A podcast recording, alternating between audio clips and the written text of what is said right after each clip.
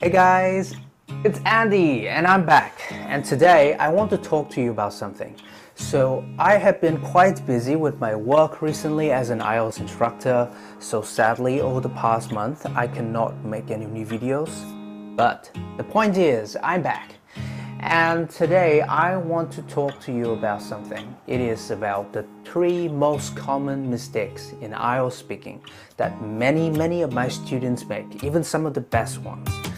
And I hope you guys can avoid making those mistakes from now on. Is that alright? So let's get into it. Mistake number one, a long hard working day. I honestly can't understand why so many so many people make this mistake, and to me it doesn't really make sense to say that in terms of, you know, meaning in English. Hardworking is an adjective to describe people who works really hard, so that's an adjective to describe a person, right? It cannot be used to describe, you know, the day, which is not a person.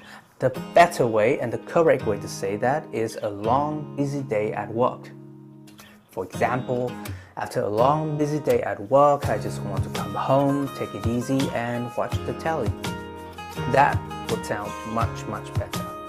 Mistake number two, the phrase, I can easily do something. When I ask my students questions like, uh, what do you like about the place you're living? And some of them would say, I like the location, it's near the supermarket, so I can easily to go buy groceries every day. Can you spot the mistake here? It's grammatically incorrect to say that. So a better way to say that is, um, I can easily go buy some groceries every day. I can easily go. You need an adverb there, which is easily. Mistake number three, stressful and stressed out. I often hear my students saying, I feel stressful. That is wrong. Stressful should only be used to describe things or events that cause you stress, like a stressful day or a stressful job or a stressful event. But when you're referring to human emotion, the correct way to say that is to use the adjective stressed out. For example, I feel stressed out after a long day at work. That's it guys. That is a very very short video, but I hope it is useful for you guys to see if you are, you know, to see if whether you are making this, these mistakes without knowing. They are so common. I see them all day in my students' writing, and I hope you guys can avoid them.